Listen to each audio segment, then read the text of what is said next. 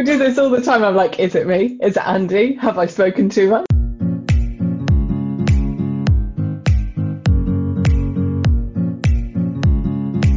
This is Faith and, a Christian podcast exploring faith in real life with young people.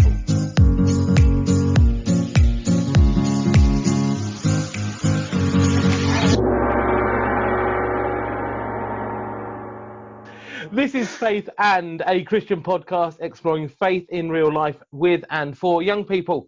As always, I'm Andy and I'm here with Ruth. Hello? Hello, how are you? I'm all right, thank you. I am sick of lockdown now, but I'm all right. How are you?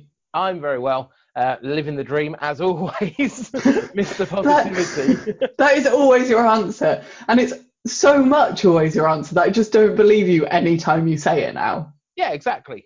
You know, the dream could be a nightmare. Ah, very true. You see, it's such an ambiguous answer. Anyway, uh, we're here with Grace, and uh, yeah, we're just going to jump straight in. So you talked about growing up, going to church, your parents are Christians, and all of that. And obviously, you said you were at a Christian primary school.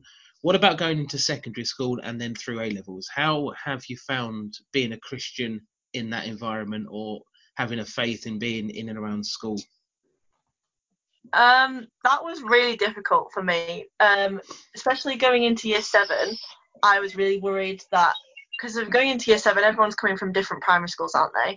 And you're making new friends, and you're going to be in different lessons with different people. So it's a massive step up from primary school. And my primary school was only tiny, so there was going to be hundreds more kids around me. I was really worried what people would think about me. Um, and because of the ministry that my parents do, they go into primary schools and do assemblies. A lot of people already knew that I was a Christian, so I didn't have that opportunity to tell my close friends, "Oh, actually, you know, I'm, I'm a Christian," kind of thing, or anything like that. They already knew, which was really uncomfortable for me because they'd see me in the corridor and only know my face but not really know anything about me. They'd be like, "That's that Christian girl," and it would just make me feel really uncomfortable. Um, but over time, going into like upper school, year 9, 10, and 11, um, people didn't really bother me that much about being a Christian. But I think I was more bothered about the fact that my friends would always swear around me. I'd find it really difficult to feel like I fit in with them because they were so different. We all believed different things. Um, so I, I really struggled with that. And I, I mean, I didn't help that I was really stressed and anxious about exams and stuff and I was already feeling like walking away from God. That temptation of them being there and doing all these things that I didn't think I should do uh, that was really difficult for me to try and not you know join in with their swearing and things. Um, and then going into A levels again I was really worried because of it's making a whole new set of friends. Um, but no one really was too bothered. It was I was actually really surprised a lot of people were really accepting and if they had any questions about things i believed they'd just come and ask me and it was i've made some of my closest friends through talking about my faith uh, which has been really nice Have you found other people through school who are Christians, or have, has that been quite a lonely experience for you?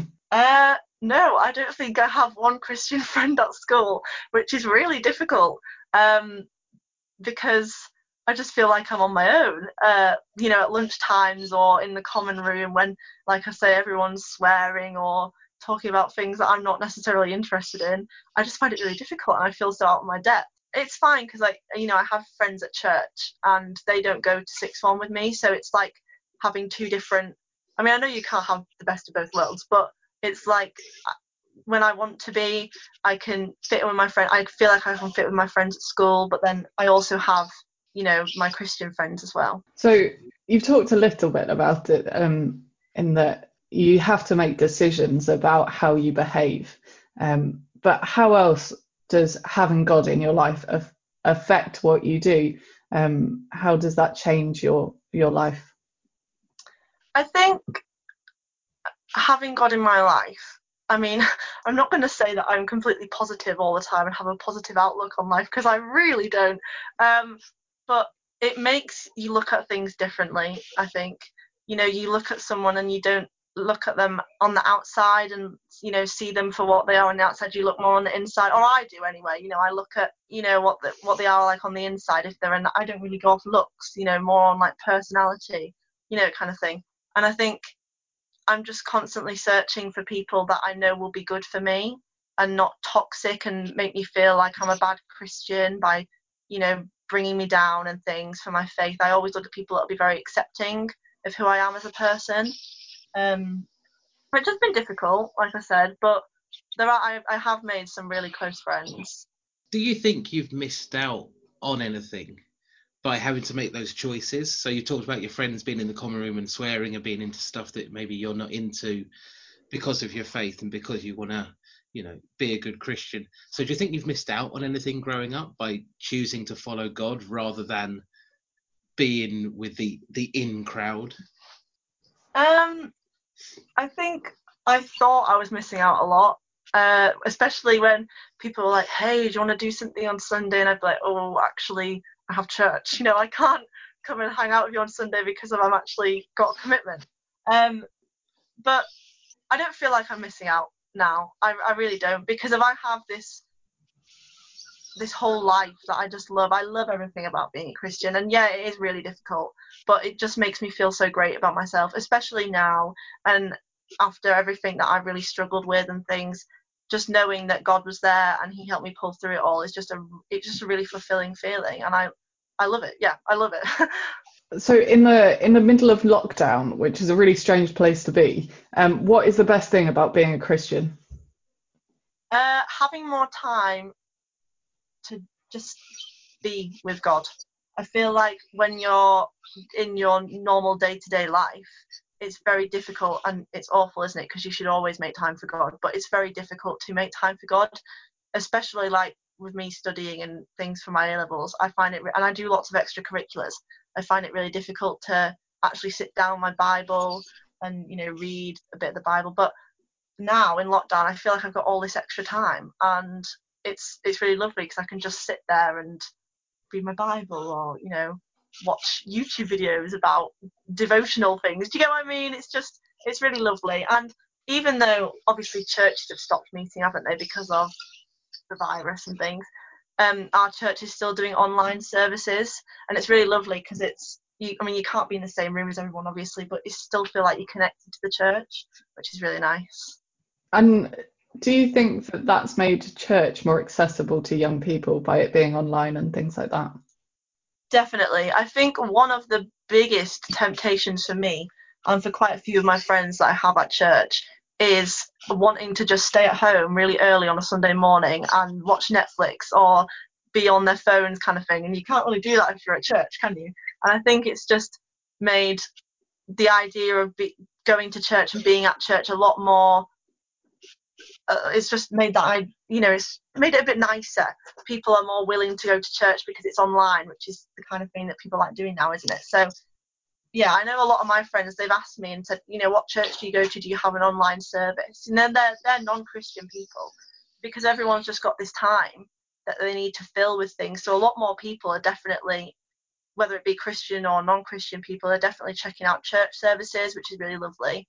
And hopefully that will that'll continue after lockdown. People will start to come to the actual church. They'll realise it's not just all old buildings and really boring worship songs and old vicars and stuff. They'll realise it's so much more than that because it is. What can we say? You can do it in your pajamas at the moment, which surely is a win that you can just sit oh, on your sofa. so great. I sat on my sofa last week and watched church in my duvet. I was just sat there in my pajamas, my duvet wrapped around me with a piece of toast on my plate, and I, I was just loving life. It was great. And I'm going to find it really difficult to dress up nice for church when we go back because I've gotten so used to just sitting in my pajamas. So maybe this is the key to mission: is that we need to make pajamas in church acceptable. Yeah, if you want people to come to church, then make sure the dress code is pajamas. It'll just draw people in. It really will. Let's take that to my church council. Let's take it to Deanery Synod. We'll go right to the top. We'll see the bishops.